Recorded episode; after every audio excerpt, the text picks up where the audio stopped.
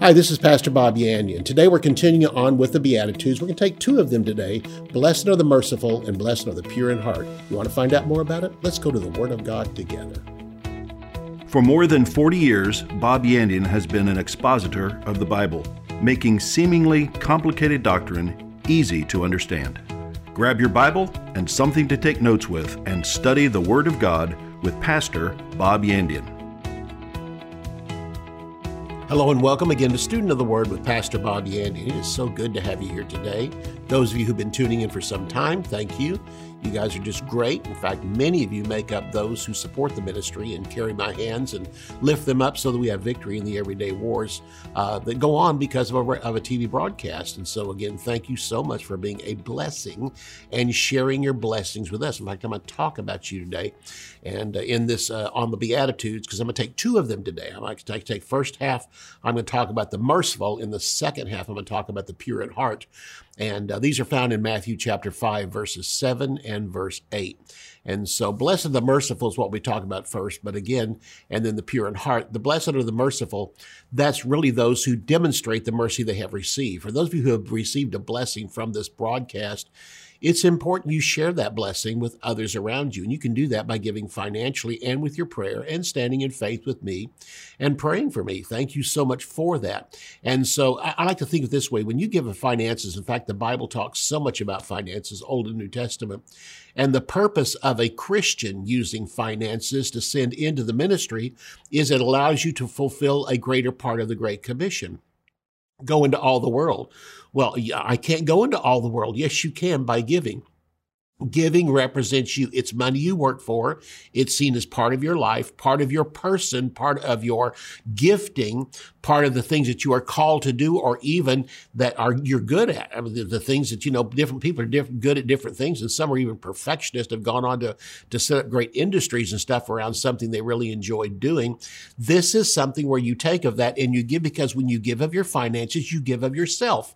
So when I send hundred dollars to a missionary, that's me going to that mission field. The money represents me. It is my servant. The servant doesn't get the credit. It's the owner that gets the credit. It is the landlord that gets the credit. The finance is given to him. So whenever I give into the ministry, that money's out there working for me. And I can send it to the uttermost parts of the earth. That's what Jesus said as the as far as the gospel's concerned. That starts in Jerusalem and Judea. That's your home church, your hometown, but then goes into the uttermost parts of the earth country by country, this is what allows you to do it. Money works for you. And so when you send it to this ministry, my results are your results. I'm here as your servant and, and the money is your servant. I'm here to do what God has asked me to do. And when your heart joins mine. You say, I like this guy. I like the way he ministers. Then that happens in your heart. You join me in heart first. And next of all, you join me in your finances. If you'd like to become a partner with me, then go to bobyandian.com. You'll find a place there where you can become a partner with me. And thank you for joining me. And thank you for sending your money as a blessed servant to go out and to bring people to the kingdom of God and especially to make disciples out of converts. Matthew chapter 5, verse 7 says this Blessed are the merciful for they shall receive mercy. This verse is basically talking about sowing and reaping. What you what you sow is what you uh, are going to reap one day. In other words, you take from your life and you give. God has placed mercy in your heart, and so blessed are the merciful. Actually, the word for merciful is elamon, and the word actually means compassionate. For they shall receive mercy. Notice the merciful are those who give mercy, and then they actually receive it back from others. I like that verse of scripture back in Proverbs where people often talk talk about, I just don't have any friends. Well, it says in, in, in uh, Proverbs, you want to have friends, show yourself friendly. In other words, if you want friends, then be a friend. Don't look for people to be friends with you so that you can be a friend. No, be a friend to them, whether they're ever a friend back to you or not, but you're going to hit some that are going to be good ground and you sow into their life friendship and they're going to come back to you as a friend. That's how you get good friends. You start it. And the same thing was nobody ever shows me mercy. Nobody seems to be compassionate to me. Well, blessed are the merciful, for they shall receive mercy. So basically, it comes down to this that mercy is a seed that you sow, something on the inside of you, and you sow it into others. Some people, it's just useless, but you know what? You keep on sowing anyway. Look at the sower. He kept throwing off out there to four different types of ground, and only one really produced. The other three did not. I mean, you're going to find in life there's going to be a lot of people reject you, but keep throwing those mercy seeds out there for people and somebody's going to be merciful back to you. And that's where you find real strong christian fellowship with people is because you share compassion for each other with each other then toward others. So blessed are the merciful the compassionate for they shall receive mercy. Mercy is grace in action. Mercy is an action word. Grace is on the inside of you but the moment you take that grace inside of you that's dormant inside of you and you begin to act in mercy you have put grace into action. Jesus did did this. In fact, people asked for it. There was a man sitting beside the road one day said, Lord, be merciful to me, a sinner. There was a, a man that was sick. He said, Lord, have mercy on me, you son of David. And Jesus stopped because why? He cried out for mercy. Jesus loves to hear people crying out for mercy. When he hears of mercy, his grace is released on the inside of him. And again, mercy is grace in action. The merciful put mercy into action and grace into action. Mercy is of no value until you decide to use it. You can be a merciful person, but you know what? Nobody's going to know it until they see it demonstrated in your life. So it comes down to this. Being merciful is a choice. You choose to be merciful. You choose to be a friend. You choose for these qualities inside of yourself to be put into demonstration toward others, whether they are bad ground, stony ground, thorny ground, or good ground. You may not know at the time. And you may, there may be people that surprise you that you sow mercy into them and they turn around and spit on you. And that's happened. Look what happened to Jesus in going to the cross. But you know what? He still went. And today his mercy is offered throughout the world. His grace is offered throughout the world. But you know what? A massive number of them reject Jesus, but there's those that accept him. And through that, God has been able to change the world through those who believe in Jesus Christ as Lord and Savior. The first place where you receive the mercy of God is when you reach out and say, Lord, I believe in you as the Lord and Savior of my life. The mercy of God has been demonstrated towards you. And so Jesus, by the cross, has really stretched his hands out toward us to offer us mercy. And that mercy comes to us, first of all, from the will of God to see us become a child of God. We receive mercy first from God then we learn in our Christian life how to give it to others. Second Corinthians chapter 1 verses 3 and 4 says this, Blessed be God, even the Father of our Lord Jesus Christ, the Father of mercies and the God of all comfort. Notice that mercy and comfort are tied together. By offering mercy to somebody, when they receive it, it brings comfort to them. And there's so many people around looking for comfort today. And oftentimes when you present it from God, the first thing they do is react to it and they'll say, no, I don't want that because why? They don't see Christians as mercy merciful. And oftentimes we look judgmental to people, but when they see that mercy coming from us, oftentimes it puts them on the defensive. And so, you know what? I don't care. Let it put them on the defensive because one day they may come to the understanding that guy really did care. And you know what? It may lead them to the Lord Jesus Christ. So again, the things we sow, not everybody's going to respond now, but some may respond later. With some we plant, others we watered, but God give the increase. I sat on a plane one day. A young man sat beside me. The moment he sat down, the Lord spoke to me and said, He's ready to receive me. I thought, wow, that, that's something. So I started talking. We, we just sat there as the plane was filling up. And as we taxied toward the runway, I was talking to him and found out he, you know, when he found out I was a minister, I mean, his eyes lit up. He said, really? He said, yeah. He said, what kind of church do you pastor? And I told him, and he said, and I said, you're ready to receive Jesus, aren't you? And he said, yes, I am. And he said, somebody, two people have told me about him. And I, I said, no, both times. But the other day I thought about, you know what? I need it. But then I didn't remember how to do it. And I asked the Lord to send somebody to help me. Guess what? He put us side by side on the plane. I like to tell this, that on the ground, he was a sinner. But by the time we took off into the air, he was a child of God. He received Jesus as Lord and Savior. I would love to take credit for that, but somebody else planted, somebody else watered. I just got to see the increase.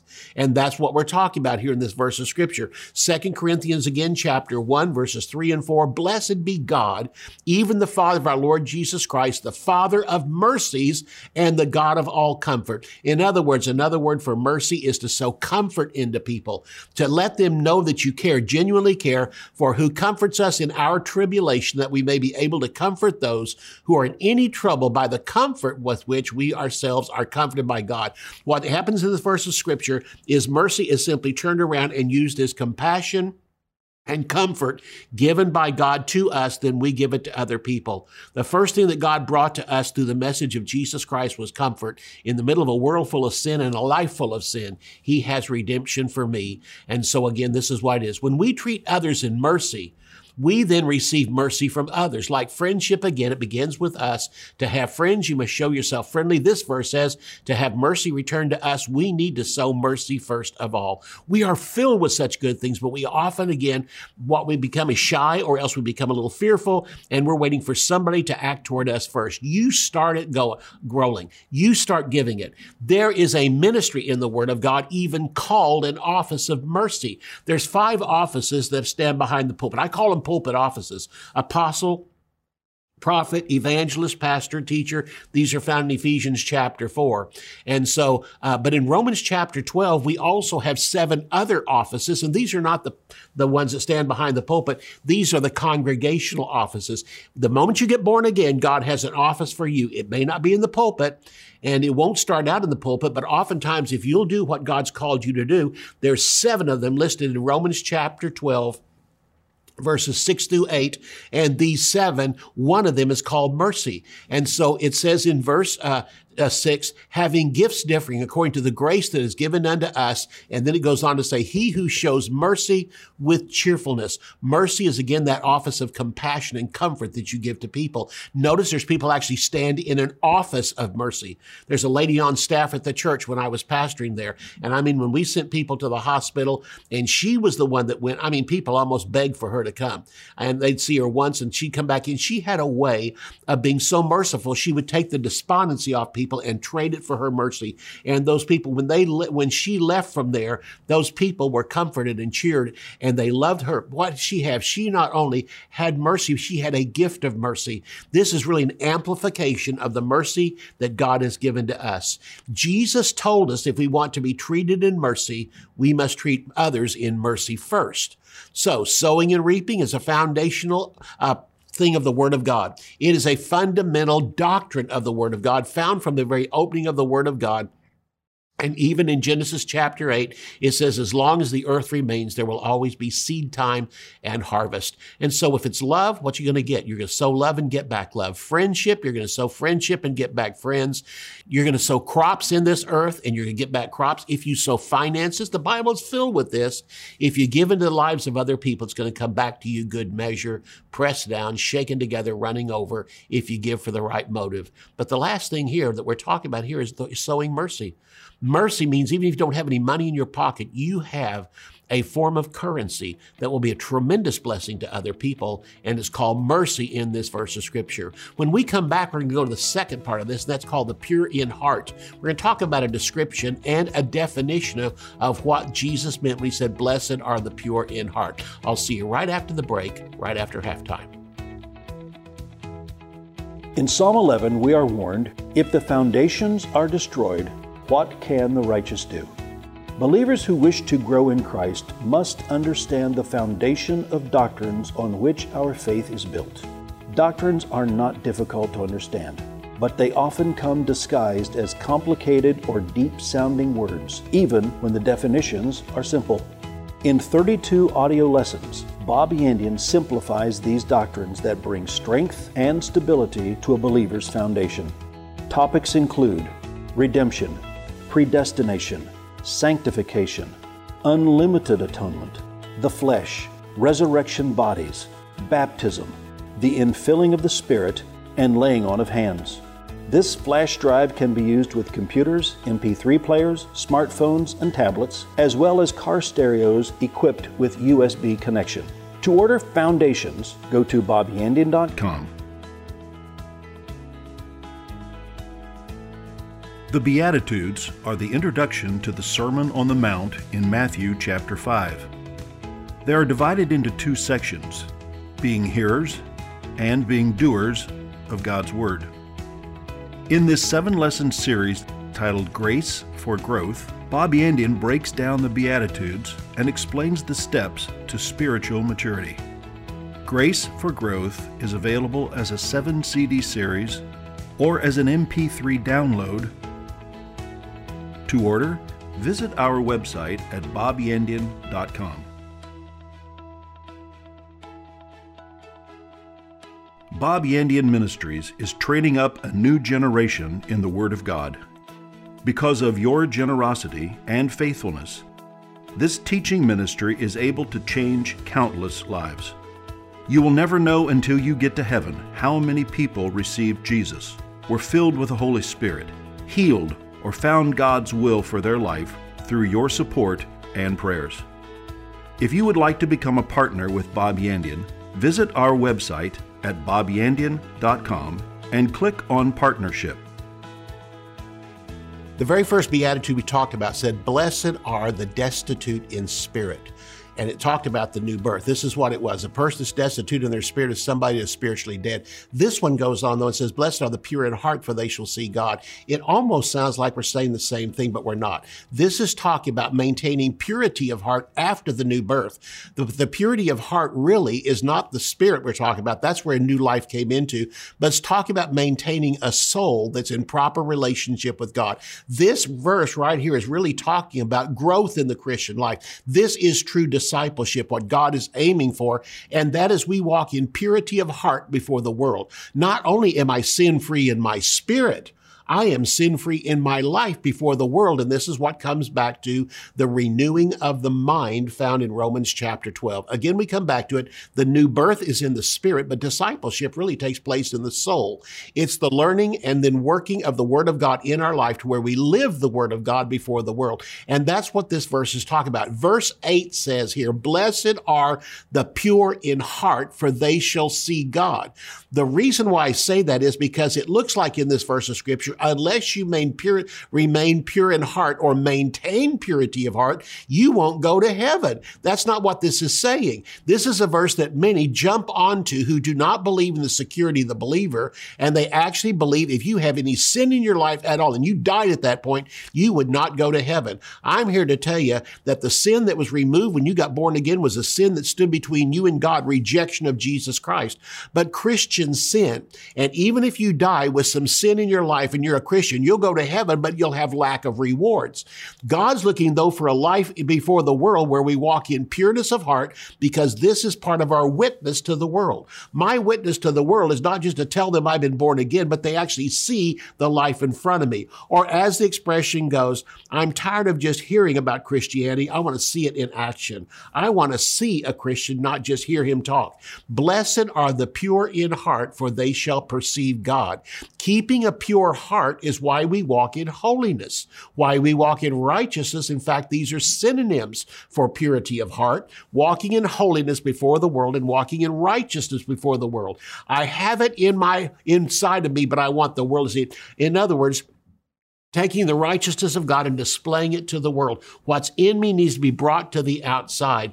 Work out your own salvation with fear and trembling. So this is what this is talking about. So I need to live before the world uh, in purity of heart. Then it goes on to say, the pure in heart shall see God. But the word here for see is not the regular word in the Greek blepo. Blepo means to see with the eyes. It's where we get blips on a radar screen. But this is the word horao. And it's where we get the word horizon from. And it doesn't mean to see physically with the eye eye. It means to perceive, to see the overall picture. Blessed are the pure in heart, for they shall perceive God. In other words, it's not just the fact I can talk about God, I begin to understand his character. I begin to understand his makeup. I begin to understand his motives. I begin to understand the real fabric of who God really is. And that fabric now enters into my life. And now for people to see me, they see God. But you know why? I go further than just seeing God. I perceive him. I understand him. I know more about him. I'll never totally perceive him. I'll never totally understand God. That's impossible because God is infinite throughout all of eternity. I'll be learning more and more. But you know what? Infinite simply means it cannot be totally understood. God is absolute perfection. But keeping a pure heart is why we walk in holiness. This is why we walk in righteousness. We've already have a pure spirit. That happened when we became born again. But a pure heart is a soul remaining free from sin. Do we sin as Christians? Yes. But 1 John 1 9 has been given to us. I love 1 John 2 1.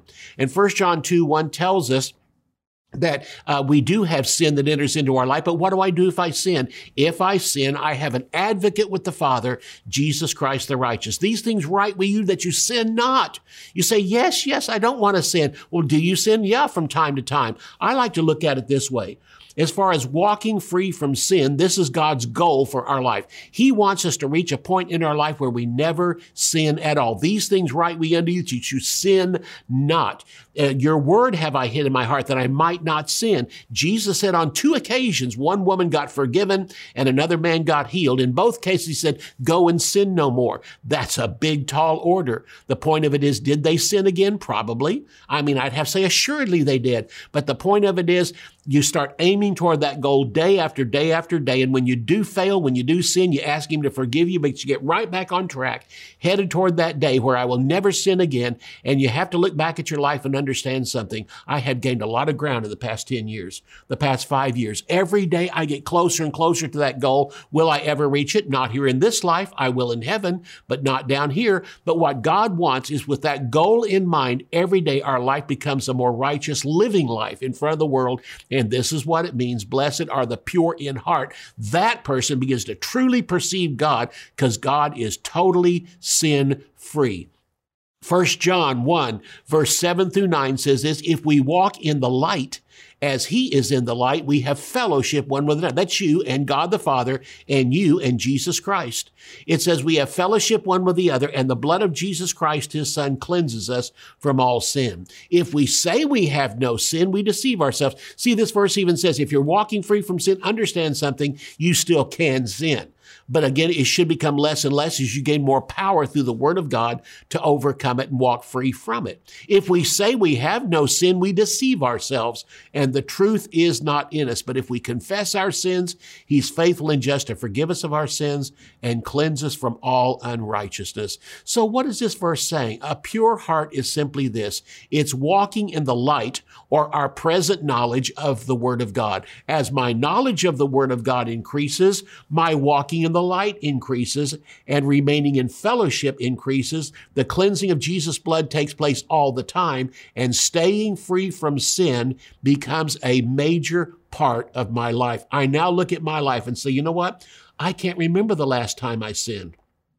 I mean, I remind me sin, sin years ago, but as far as the last one, I can't remember it. Why? Because I've been staying up and staying current on confessing of sins, but also just walking by the word of God. And the more I work by the word of God, I have no desire to sin. I have power over sin. That's the beauty of it. First John 1 9 says, if we confess our sins, he is faithful and just to forgive us of our sins. This is how we maintain a pure heart. Notice this, a pure heart can be lost in a Christian. Not his spirit, his spirit's still born again, but as far as his heart is concerned, his thinking is concerned, the renewed mind is concerned, this is what God is looking for. Confessing of our daily sins is a means of maintaining that pure heart. The same blood that saved me is also the same blood that cleanses me from sin as a Christian. So in my Christian life, here's what happens.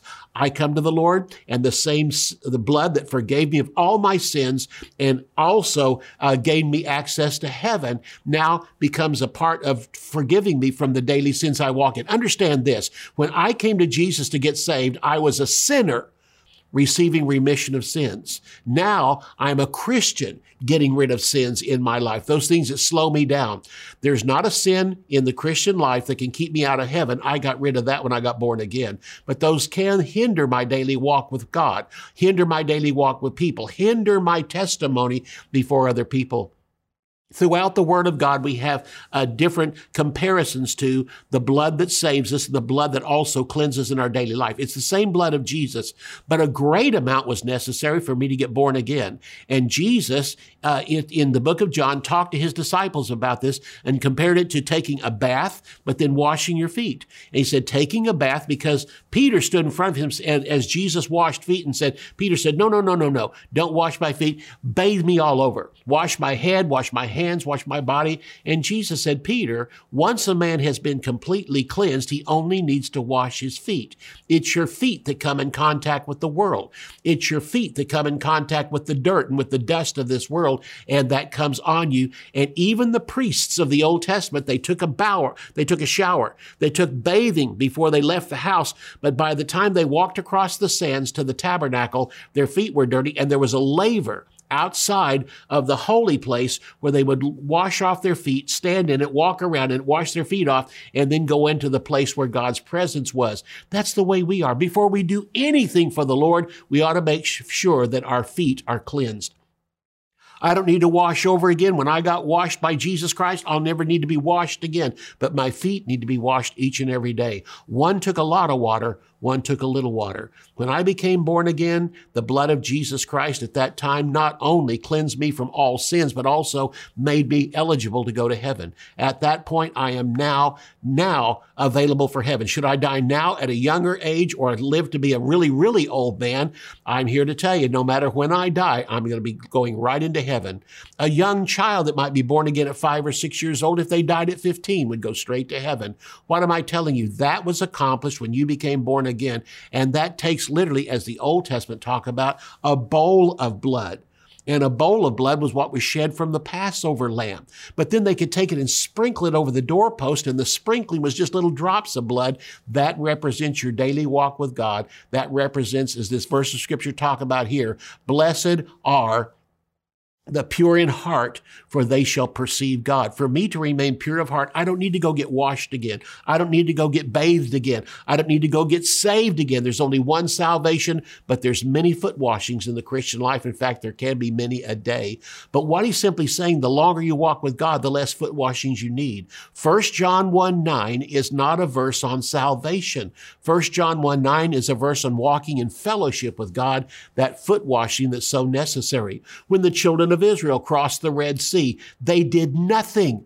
Moses just said, stand still and watch the deliverance of the Lord. And at that time, as he held out that rod across the water, the waters parted the Red Sea parted. There was so much water there, but the children of Israel walked across without doing anything. Moses said, stand still and watch, and they did. But when they came to the Red Sea, they had been saved for years. That water of crossing the Red Sea represents the new birth. They've now walked for 40 years in a growth process, now standing before the uh, Jordan River, about to cross over in that promised land. This time the priests had to go and they had to put their foot in the water, first of all, type of 1 John 1 9. Not as much water this time. This was a river, but it was impassable as the Red Sea was impassable. You cannot forgive yourself of daily sins any more than you can get yourself saved. But once you come to the Lord as your Savior, from that time on, you simply approach Him as the one to wash your feet. But you can't wash your feet. The Lord does it. And so in so doing, we have drops of blood. We have drops of water, those that cleanse us so that we can go into the pureness and to the extra great great life that God has for us. Hebrews chapter 12 and verse 14 says this Follow peace with all men and holiness, without which no man shall perceive the Lord. We have the same thing there in Hebrews 12 as we do in this verse of Scripture in the Beatitudes. I will see you tomorrow and we'll continue on from here. You can order resources, become a partner, or browse free articles and podcasts by visiting our website at bobyandian.com. You can also join our mailing list and receive weekly devotions and the latest ministry updates. If you would like to contact Bob Yandian Ministries, visit bobyandian.com and click on Contact. To contact us by mail, use the address on your screen. Thank you for watching today's broadcast. We'll see you next time on Student of the Word with Bob Yandian.